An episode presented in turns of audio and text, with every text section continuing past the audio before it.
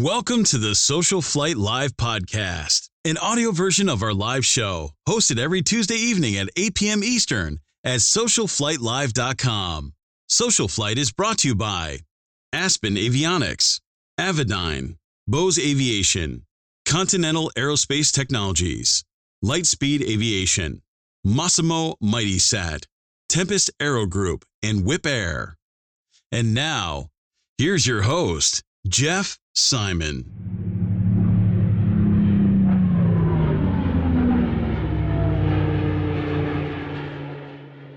Good evening, everyone, and welcome to Social Flight Live. I'm Jeff Simon. We have such a special show for you this evening. Rory Kennedy is here, director of Downfall: The Case Against Boeing.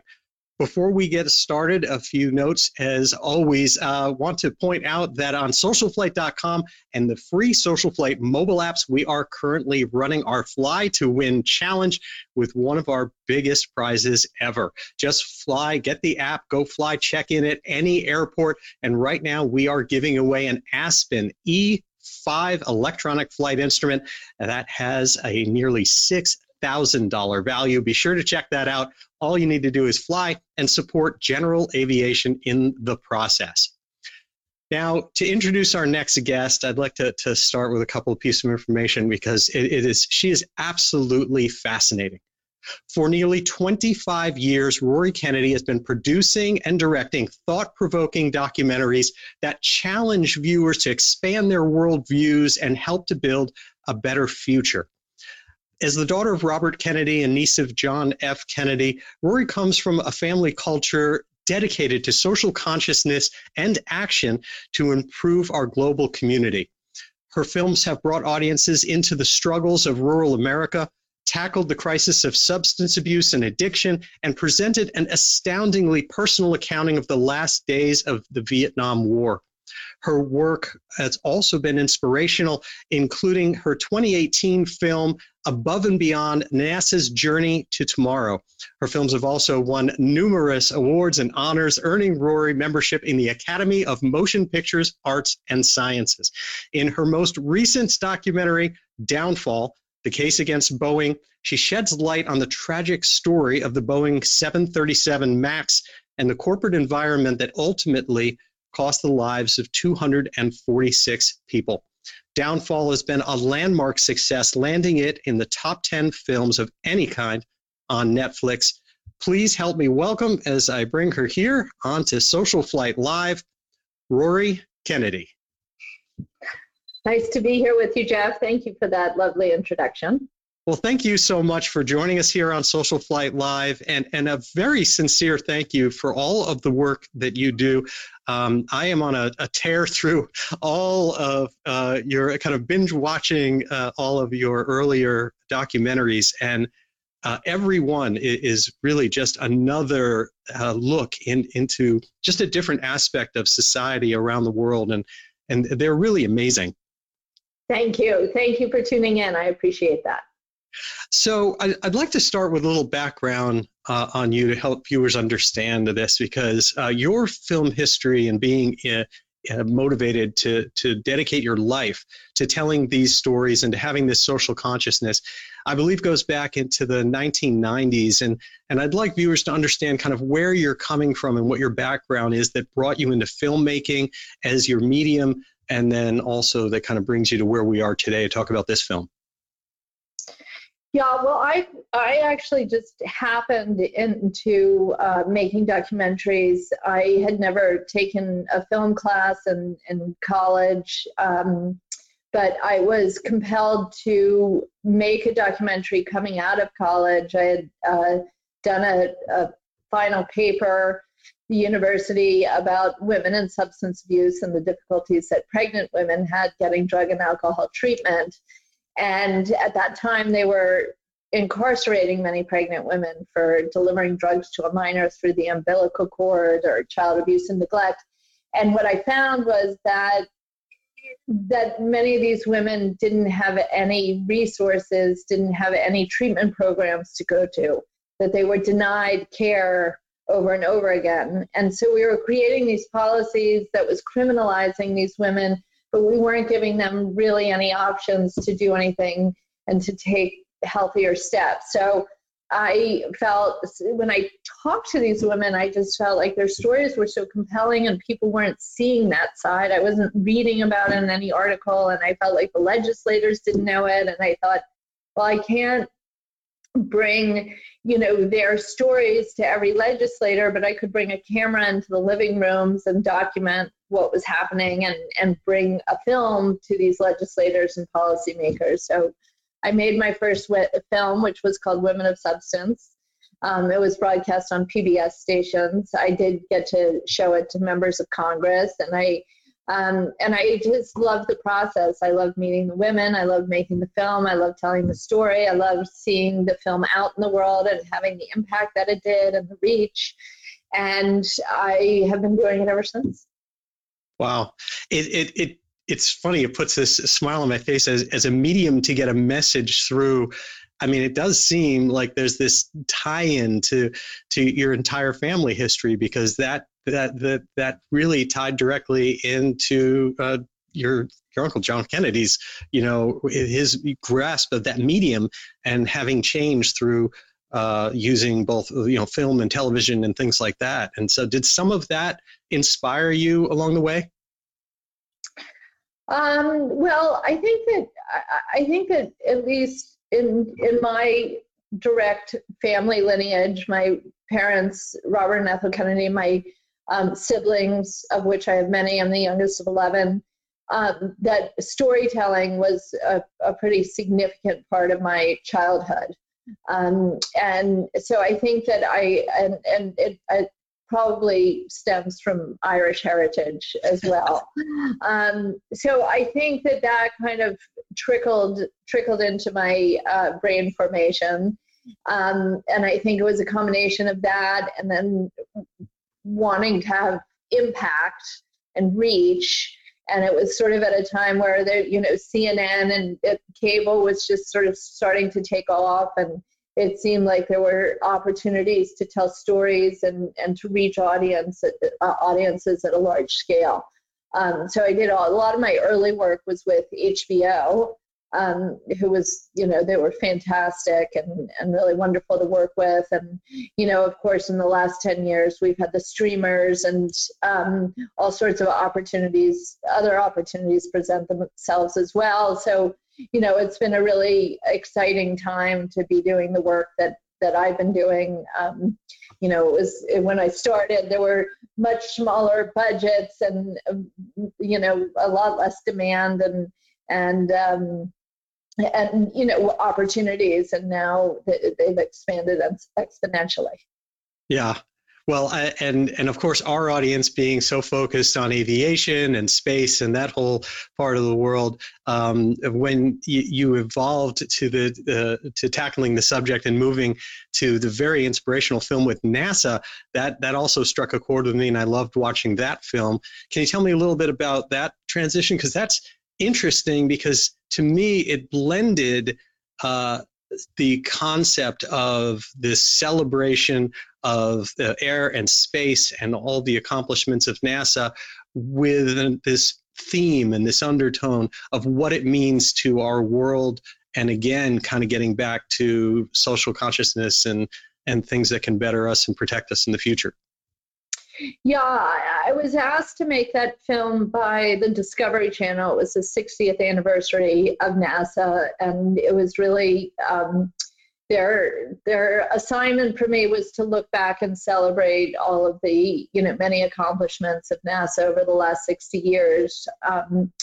While I was making the film and talking to astronauts, scientists, really accomplished, extraordinary people at NASA, I said, what do you think is, to each of them, what do you think is the most important message here right now for NASA, and what's the most important thing that you all are doing and have done over these many years? And, there was a consensus that what NASA has done in its expansion of understanding ourselves and in our universe and beyond, that even though it's outward facing that ultimately it's really helped us understand our own world. And what each of them said was that, you know, our world is facing jeopardy because of climate change, and that it's not a question of if, it's a question of when. And that we really needed to change the way that we move through the world if we're going to preserve this planet for human life. So, you know, that felt quite urgent and time sensitive. So the film, even though it looks back over these 6 decades, really, I think challenges us. You know, my uncle John F. Kennedy challenged us to get to the moon. And I think the challenge of this film is to protect this earth that we have been so luckily given. Yeah, you know, we have had several astronauts here on the program, and it has been fascinating that they have this wonderful theme of the perspective that it seems they are overcome with at the opportunity when they've been out in space looking back on the Earth, and they all seem to come back with the passion, not so much for space as much as it is for the Earth, and I think that was really conveyed in your program. There's one other thing that I would encourage people to note in seeing that, and that is your documentary of NASA is fascinating, I found, in talking about the fluorocarbon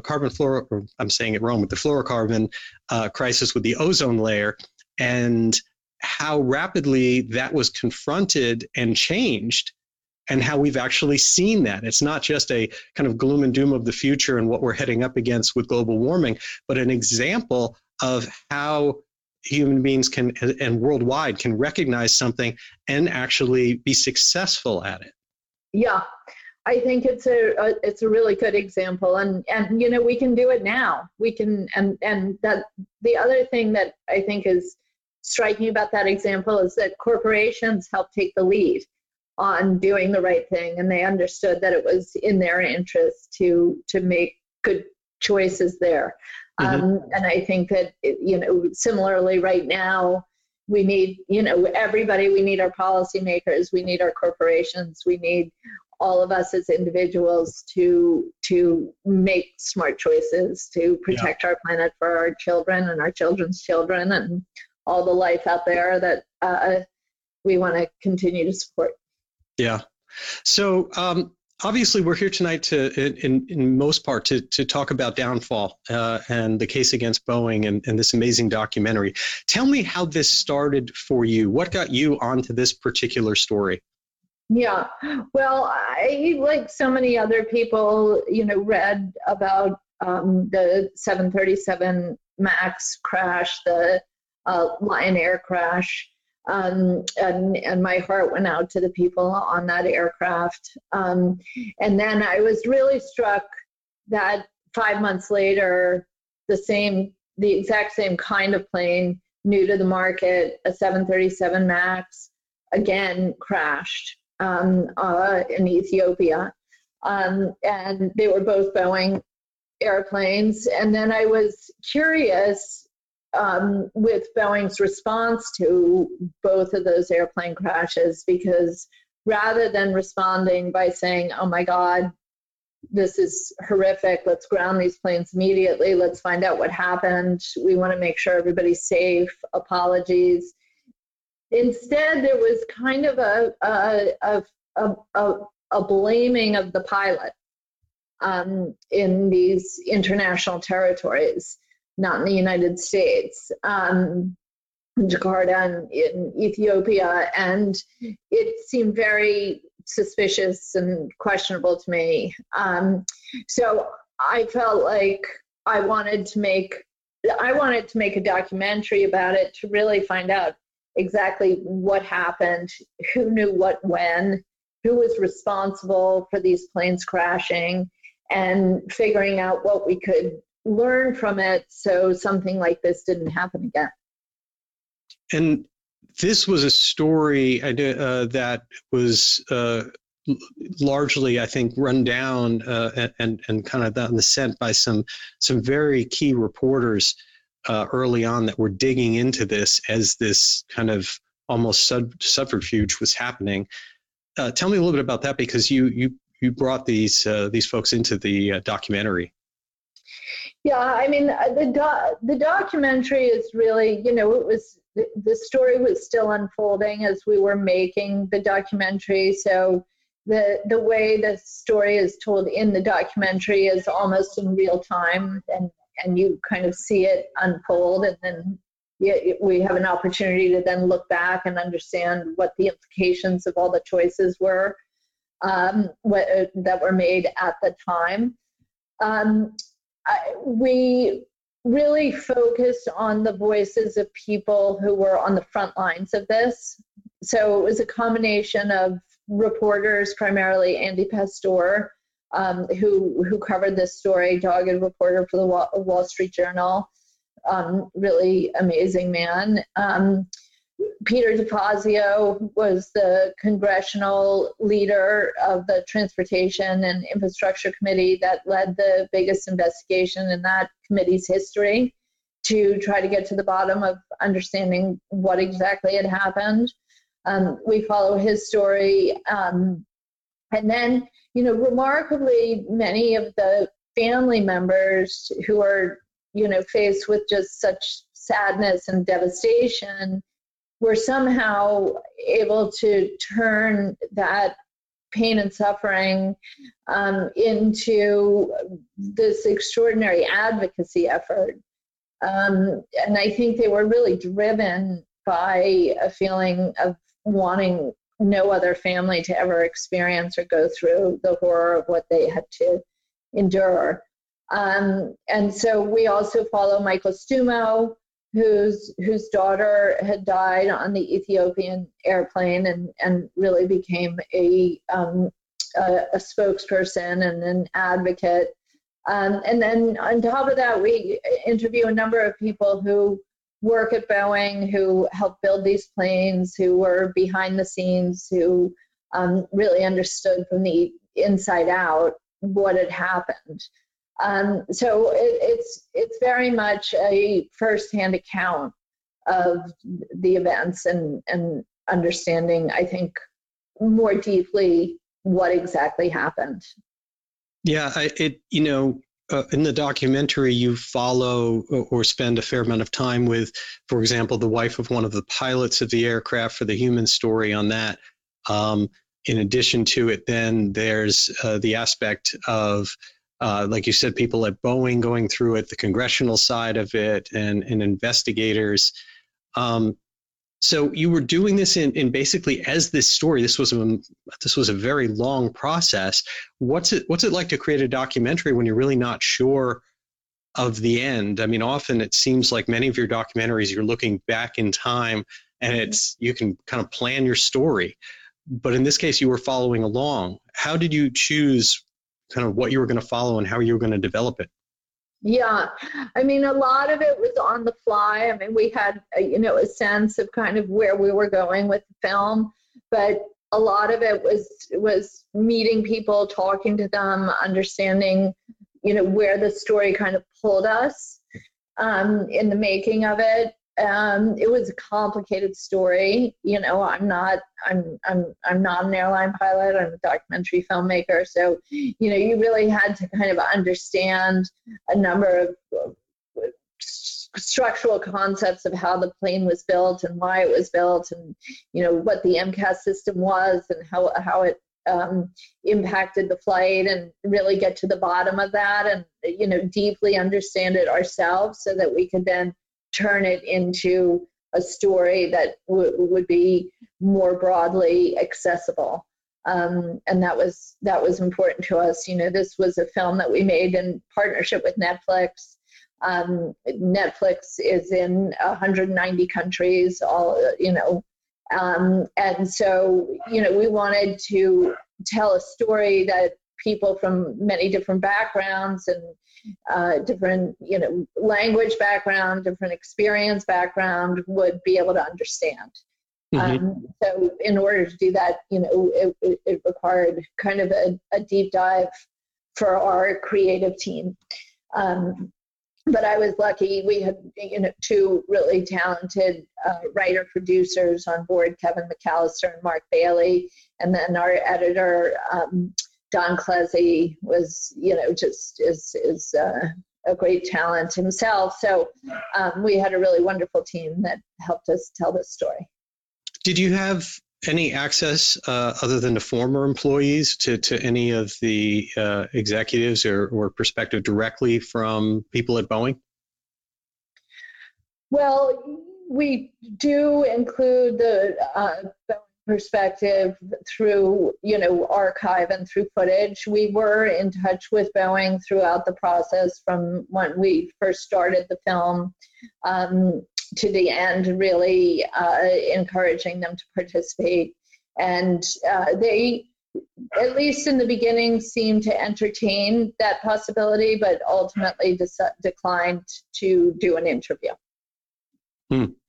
And how did you put together kind of who you were going to bring on to get perspectives? Because there is clearly, as the story goes on, there's input from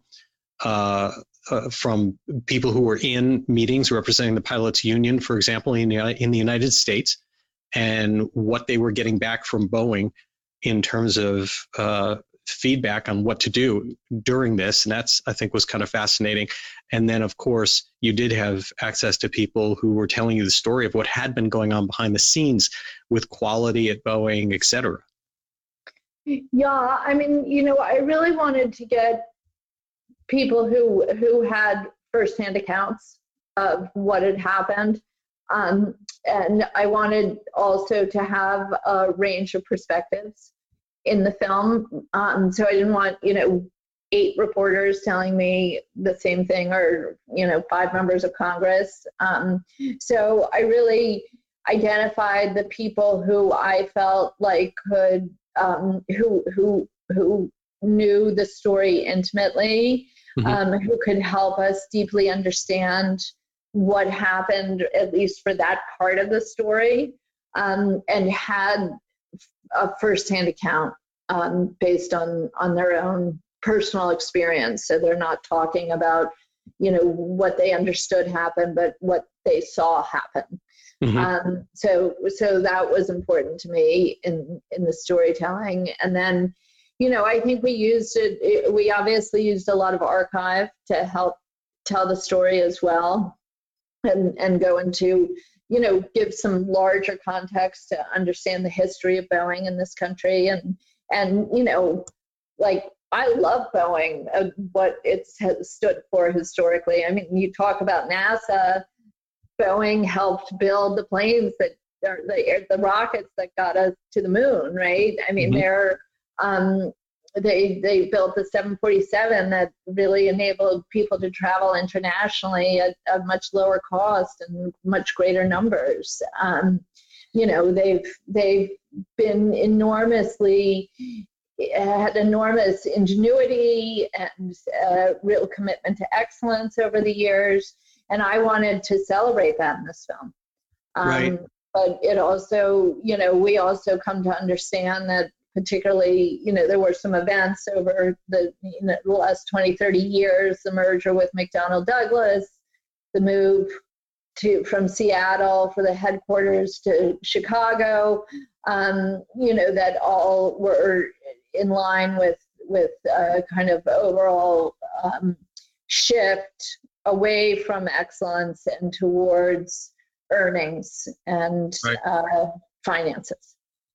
And how do you answer, having been through and deeply into this, the biggest issue, I think, or the biggest continuing controversy about the 737 MAX crisis is revolves around United U.S. pilots and training versus international. It's Boeing's original line that this was a training issue, that this, you know, was, sure, there was a technical issue to be solved, but the difference between crisis and the accidents themselves versus something that wouldn't have been as much of a crisis or caused these deaths. That was about pilot training. This seems to be something that's stayed in the public consciousness. Where does that? How do you reconcile that? Where does that stand? Well, I think that pilot training and wanting to avoid pilot training was a significant motivating factor as to why Boeing made a series of decisions that led directly to these crashes. I think it was really the cost, the direct costs associated with pilot training, in addition to the time that it takes pilots out of aircrafts, and you know, the time, the additional time that it would take to get these planes to the market was a driving factor in many choices that that Boeing ultimately made. You know, from early choices to hide the existence of the MCAS system from the FAA. And we have documentations in the film that, you know, shows that memo from as early as 2013, an internal memo from Boeing that makes it very clear that they were hiding the existence of the MCAS system. And the reason that they were hiding that MCAS system, which is also documented in these memos, was because they wanted to avoid pilot training. There was, under no circumstances were they going to allow for pilot training. It was just going to cost them too much. Of course, it's cost them much more, having not had the pilot training and having had these crashes. But so yes, that I think was a very significant factor. There seems to be, you know, there's many factors I think that have come up about this story in general. And there's the whole focus, of course, on what happened directly at Boeing. There's also a piece of it with their airline customers that were demanding some of those things as well, of not having of single type training and all of that. And then also the FAA. How do you feel about the FAA's role in it, or about the airline customers' role in it, in kind of causing the story to kind of get to that point?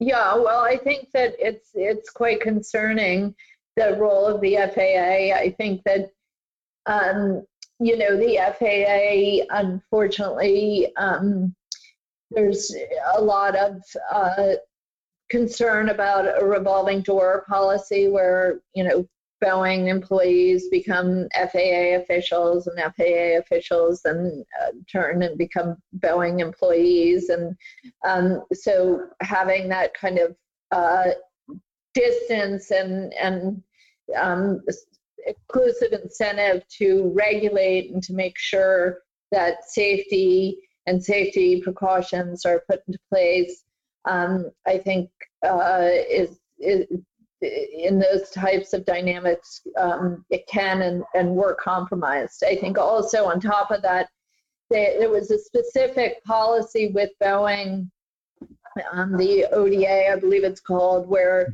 Boeing was basically able to self-regulate with, I think it was something around 90% of the safety concerns. So, you know, a lot of people kind of align it to the fox guarding the hen house, right? That Boeing was able to self-regulate, and that the FAA really wasn't doing the job of regulating. I think certainly also it was a significant contributing factor to the fact that this MCAS system, you know, this was a system that was put in this plane.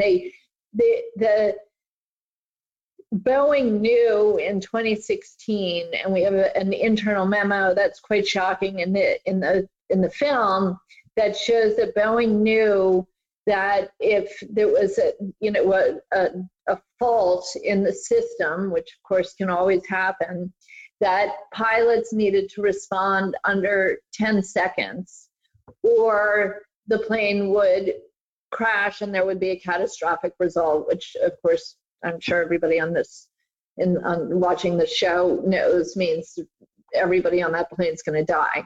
So they knew that pilots needed to respond within 10 seconds and do a series of things that were correct. And this is, meanwhile, when there's a cacophony of alerts going on in the cockpit that are alerting you to different, you know, elements that some of which are faulty. They're not actually wrong, but you're trying to figure out which one is to pay attention to. If you don't do the exact right thing in those circumstances, everybody in that plane's going to die. Boeing knew that, and they still let that airplane up in the air. And, you know, without the FAA being aware of what the potential consequence of this was. So, you know, it was just a series of choices really driven by Boeing and profit that really directly led to these crashes. I think that's an important point that you brought up about that particular document, because I think that was one of the most damning things, that their internal analysis said that from the onset of the failure, the pilot had 10 seconds in order to respond. I think that the missing kind of piece that really secures or kind of assures a bad outcome is that there was no training involved. There was no awareness that said, hey, this is what this can happen, and then you need to do this within 10 seconds. It's not that 10 seconds per se in itself is alarming enough as the fact that you're not even told what to do in that case.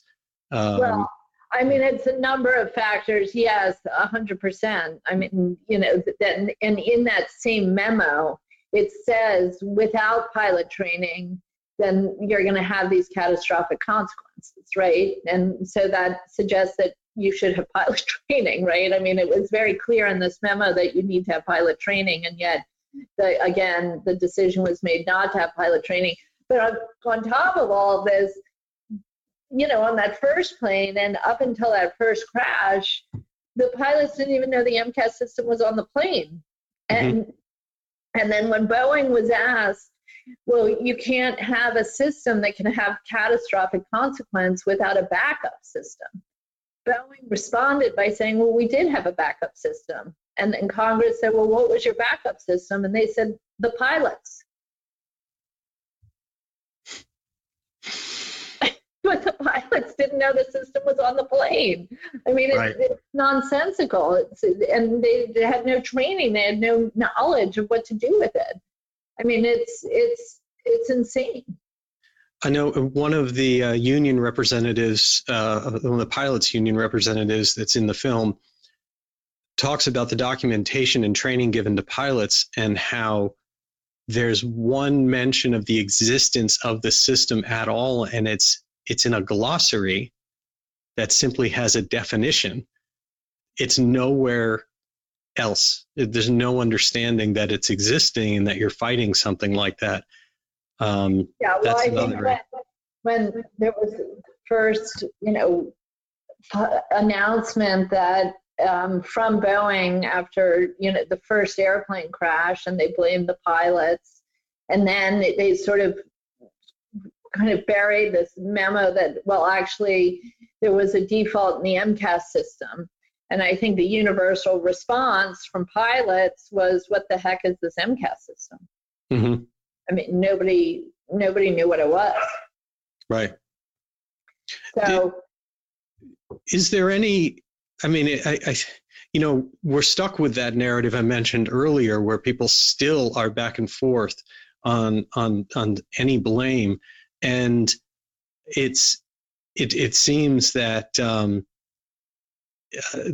had this failure happened, almost coincidentally, to an American, to a pilot of an American air carrier, even if it didn't result in something catastrophic, I've got to imagine there would be outrage without any dissent, without any controversy at all, even if it was recovered. Yeah, I think that many people felt like, had this happened on American soil, it would have been a very different response. And, you know, Boeing's reaction to blame the pilots, I think, wouldn't have been tolerated. You know, and I think there was a backlash against that. You know, I mean, they, in the second instance after it happened, you know, it had already happened with Lion Air, and then it happened with Ethiopian Airlines, and they did it with Ethiopian Airlines. And, you know, the people who know airlines know that Ethiopian is a very well-respected airlines who, you know, trains pilots. And in fact, Ethiopia had one of the only, if not the only, and we have to fact check that, but I think it was definitely one of the only training systems for the 737 MAX, a virtual training system. So they were one of the few airlines who actually invested in training their pilots on the 737 MAX. And I'm with a MAX-specific simulator? Yeah.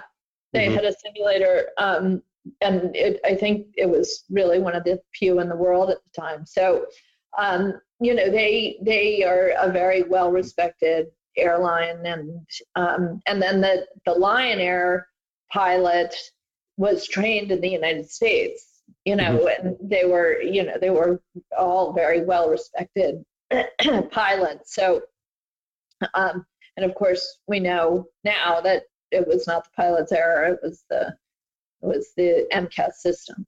Yeah, it's as pilots, we are always trained that every accident is made up of a chain of events, and that you only need to break one link in that chain to avert the accident, to avert the disaster. And it seems that in this case and in this story, no matter how, you know, you start focused in very close, like perhaps what happened specifically on the flight deck, and then you keep panning back out further and further to the events of the corporation, the events, you know, further and further out maybe of the government and FAA. There's not no link was ever broken. Every single step along the way was something that made this turn into what it did, and it's amazing to me how that's pointed out as you look at the documentary. You get bigger and bigger and bigger, and it just becomes more and more inevitable of what was going to happen here. Yeah, I think when you put all the facts together, and I do think there's something, you know, even for people who followed this story, because it happened and it sort of trickled out here and there over the course of 2.5 years. There's something about condensing it into that 90-minute experience, and you see all the facts piled up one next to the next, and broaden it out, as you say, from the very specific what happened in the cockpit, you know, looking back all the way through the history over the last 40 years, that you kind of, you know, there's a compelling and quite convincing narrative that is pretty damning in terms of being Boeing. So, and the decisions they made and why they made them and why they made each of those choices. And then, you know, of course, it kind of makes you question any choices that they made over the last 20 years. So, you know, one of the aspects of that is, as you alluded to earlier, McDonnell Douglas and what happened with the transition of management that changed the culture there. And I found that to be very impactful. And I'd like to hear you talk about that a little bit, because that seemed from a lot of people that were just dyed in the wool, passionate Boeing employees that felt that the company changed at that point, or began a change that almost made something like this inevitable. Yeah, well, you know, it was in the early 90s, and McDonnell, I mean, what many people say is that McDonnell Douglas bought Boeing with Boeing's money. McDonnell Douglas had a lot of financial issues. There had been, you know, challenge with bankruptcy. There was concern that the McDonnell Douglas wasn't going to survive. And somehow they were able to buy Boeing with Boeing's money. They became, you know, the top leadership of McDonnell Douglas ended up very quickly, pretty immediately running this new company. So it was also curious as to how they got those top positions. And they pretty quickly and over a period of time made a series of choices and decisions, again, that seemed to be much more influenced by Wall Street and profits than in innovation and excellence. You know, they had people running the company that weren't engineers, they were Wall Street guys. And they were interested in making money. And so, you know, a lot of the folks who were responsible for safety were let go or devalued. They let go of a lot of employees overall. And, you know, one of the guys who worked there said they started running the company like they were making, you know, dishwashers. I mean, it wasn't visionary in the way that it had been. There wasn't that commitment to let's make sure we know where every nut and bolt is and how this plane is built and, you know, go through all the safety precautions. There was a sense of let's get this plane to market as quickly as possible and make as much money as possible. Was there any aspect in the research and at kind of the different people that you interviewed when you were going through this? Were there different perspectives that you had to reconcile here, or was it just a kind of a unanimous story of how things happened? Since, again, it seems like there's a little bit of blame to go around with, whether it be, again, agencies, FAA, customer side pressuring and saying the aircraft had to be like this. Meaning the airlines, training, all sorts of other aspects. I mean, it was a pretty kind of ironclad narrative, and you know, the folks we interviewed had a pretty consistent read of things that, you know, was in line with what the conclusions were of the congressional investigation, that this was a culture of concealment. That it was, you know, driven by Wall Street, decisions were driven by Wall Street, and that, you know, that led directly to the crashes. Mm-hmm. So I think that conclusion was very much in line with kind of where we ended up with the film, and is consistent with Andy Pastor, the pilots we interviewed, the people who work at Boeing, family members. We didn't seek out people who had the same narrative. We were finding people who knew this story most intimately. Mm-hmm. They all came to the same conclusion, although they were looking at it from different, through different lenses or portals. Right.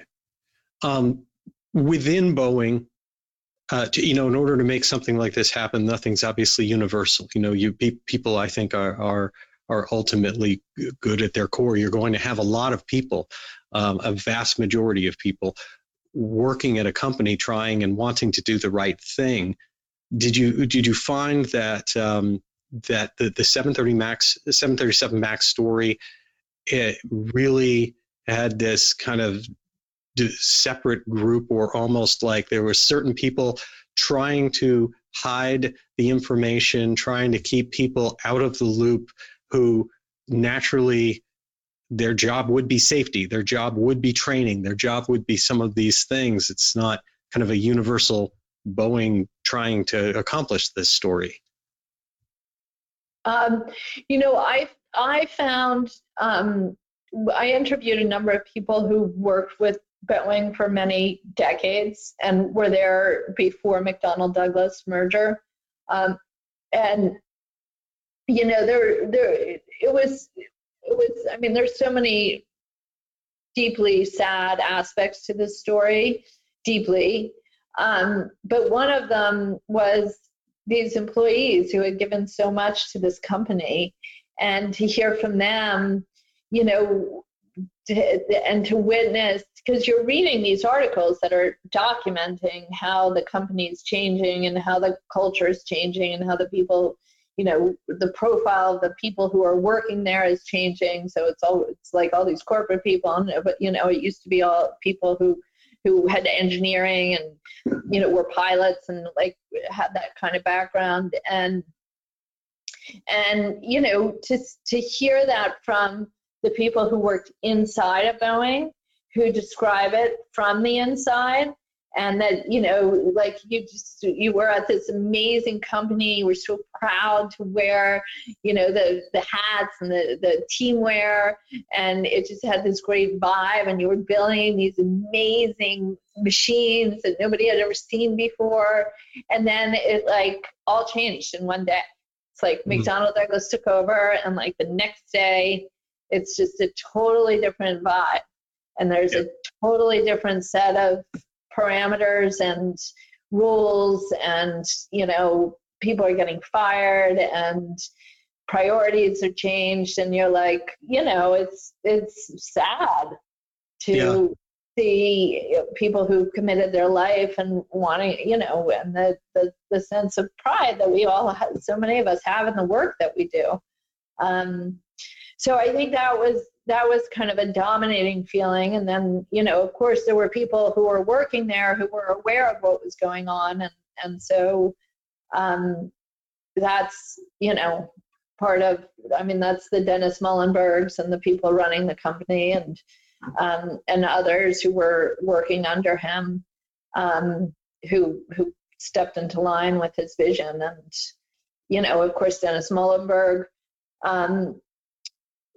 despite having led the company during, you know, through these many decisions, was there when both of the airplanes crashed. You know, he was asked to leave by the board, and he walked away with $62 million in compensation. Wow. So, you know, it's very hard to reconcile that, to have, you know, if you're watching the story, you understand what happened, what they did. And not only has nobody served any prison time, despite, you know, 346 lives being lost, and people being killed, that, you know, the head of the company walks away with $62 million. Yeah.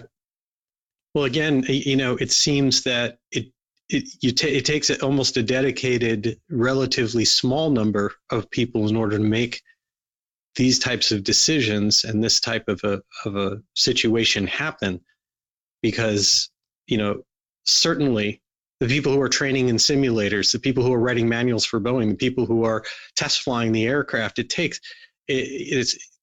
are, by and large, are not people that are ready to sign on to something to hide the truth and put people's lives at risk. It takes a use the term dedicated group of a small group of people to conceal something like this. Yeah, and I do think there were cases where there were people we talked to who were doing very narrow assignments and only later understood that what they were doing were contributing to, you know, this system and an airplane that was ultimately unsafe. So I do think that in certain cases they were, there was awareness, and certainly, you know, very high up there was, but I do think there were other people who worked on the plane who didn't really understand and weren't seeing the big picture and didn't really understand how the decisions they were making ultimately could contribute to these crashes. Well, it seems to me like that is essentially the seed or the essence of what causes that entire accident chain. It starts with the need to design the aircraft to be similar. Perhaps it starts with the customer. It starts with all of those things. But to me, the step into the wrong direction is when someone makes that decision to hide a system and to hide information. Because once you hide the information, all the different departments and all the different people that make decisions based on that information ultimately can make the wrong decisions, right, without having it. They do their best job possible, but if they don't know... It's very concerning. And, you know, there was, I mean, I'll tell you one other thing that I thought was probably the most shocking thing that I came across and is documented in the film, which was the Tarim report. The Tarim report came out after the first crash, the Lion Air crash, before the Ethiopian crash, and it was done by Boeing, well, by the FAA, and Boeing was made aware of it, and it concluded that there was a likelihood that the plane would crash 15 times over the course of its life, and that would be on average once every 2 years, that there would be a catastrophic crash. And Boeing, along with the FAA, had that Tarim report. They did not make it public, and they made the decision to keep that airplane in the sky in hopes that they could make a fix before the plane crashed again. So they basically were betting people's lives because they didn't want to incur the cost of grounding it and fixing it. They decided to keep it up in the air to fix it before they fixed it. Mm-hmm. And knowing that risk, knowing that it had such a high chance of killing so many people.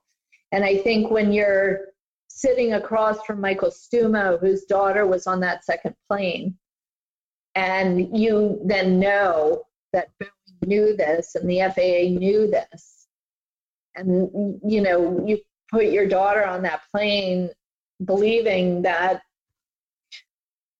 the airlines, the manufacturer, the Congress, like everybody's going to do their job to protect us when we go up in those airplanes, and that basically nobody did, and as a result, his daughter's no longer with him, 22-year-old, you know, Samia Rose, beautiful, committed woman who did really wonderful, you know, life that's now lost. You know, it's just, it's wrenching.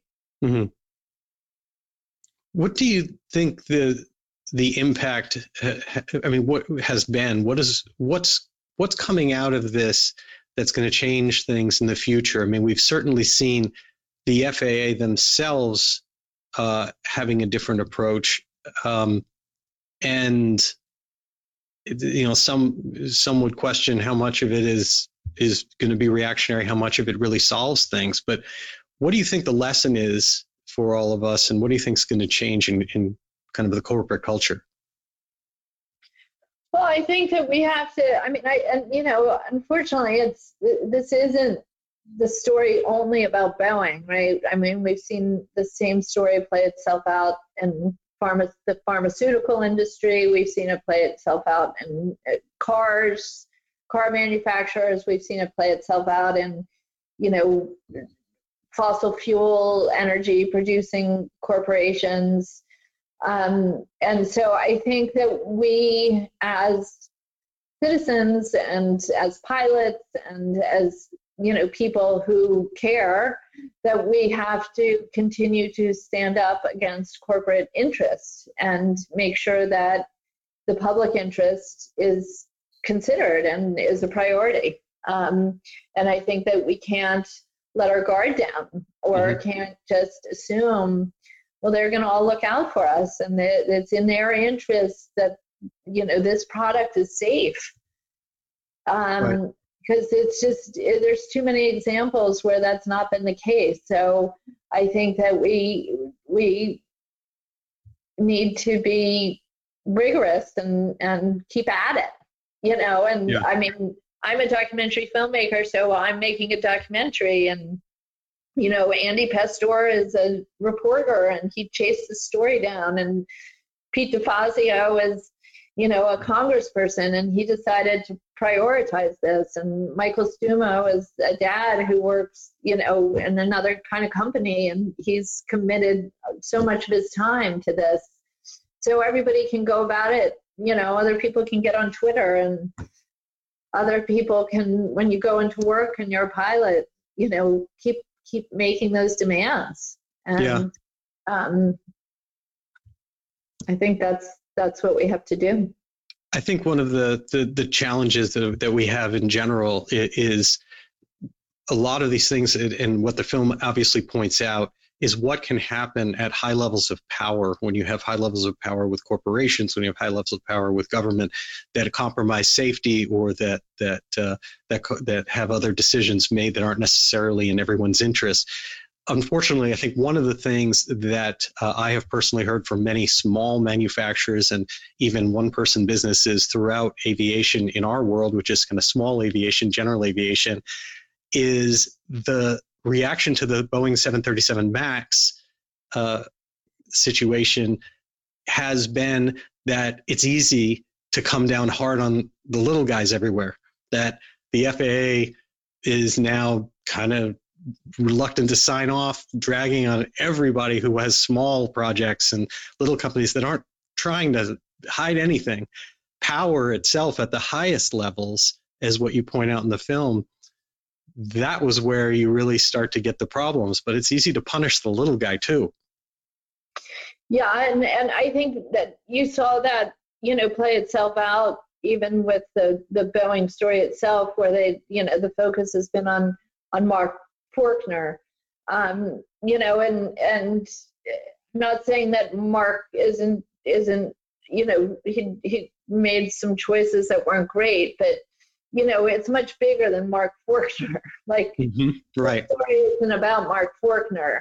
It's, you know, Mark Forkner was, he was a, you know, training pilot. I mean, he didn't put this system, he didn't build the system, he didn't put the system in the plane, he didn't, you know, he helped hide the system, so that wasn't great, and he shouldn't have done that. But, you know, that is not where the story should end up.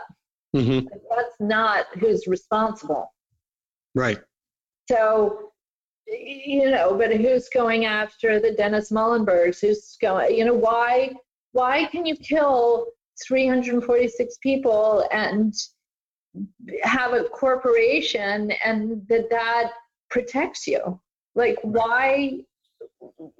So if you're in a corporation that you can just do whatever you want, like, why aren't they held to the same account and systems that we are as individuals? Right. Well, I think ultimately that's the message of the film, and I think I would certainly encourage anyone who hasn't already seen it, Downfall: The Case Against Boeing, to see it, to make judgments for yourselves, to research more about the story, because it's a story that needs to be told so that we don't have other similar things. And as you mentioned, it's a similar story to what's happened in pharma and some other areas. And so I appreciate very much that you've taken the time to make the film and the other work. Tell me what's next for Rory Kennedy? What are you working on next? Oh, thank you, Jeff. Well, I have another documentary that I'm making for Netflix right now, but it hasn't quite been announced. So that's about a natural disaster. And then I'm doing a film about the global refugee crisis as well. So that's in the works, and have a couple other projects that are starting off, but looking forward to sharing them when they come out. Absolutely. Well, Rory Kennedy, thank you so much for taking time out of your busy schedule to join us here on Social Flight Live. It's a really a wonderful show, and as again, I would encourage people, don't stop just at Downfall, but also take a look at the NASA film and the Vietnam film and so many other works that you have done. And I really appreciate you joining us here on Social Flight Live. All right, great to be here with you, Jeff. You take care. Thank you. And to all of you, thank you again for taking time to join us here out of your evening to support General Aviation and get another perspective here on Social Flight Live. Next week, we will be back on Tuesday, May 24th, 8 p.m. for a very special show with artist David Ewell. If you have not seen David Ewell's amazing paintings he has both watercolor and work on canvas with oils, on motorcycles, on aircraft, and the combination of the two, they are breathtaking works of art. And I'd encourage you to take a look at Ewell Studios before you come to join us here on the show, because this is really going to be special. And his story is absolutely fascinating. In addition to that, on Tuesday, May 31st at 8 p.m., NASA astronaut and award-winning photographer Jay Apt will be joining us. And with that, I'd like to thank you all for joining us again here on Social Flight Live, and wish you all blue skies.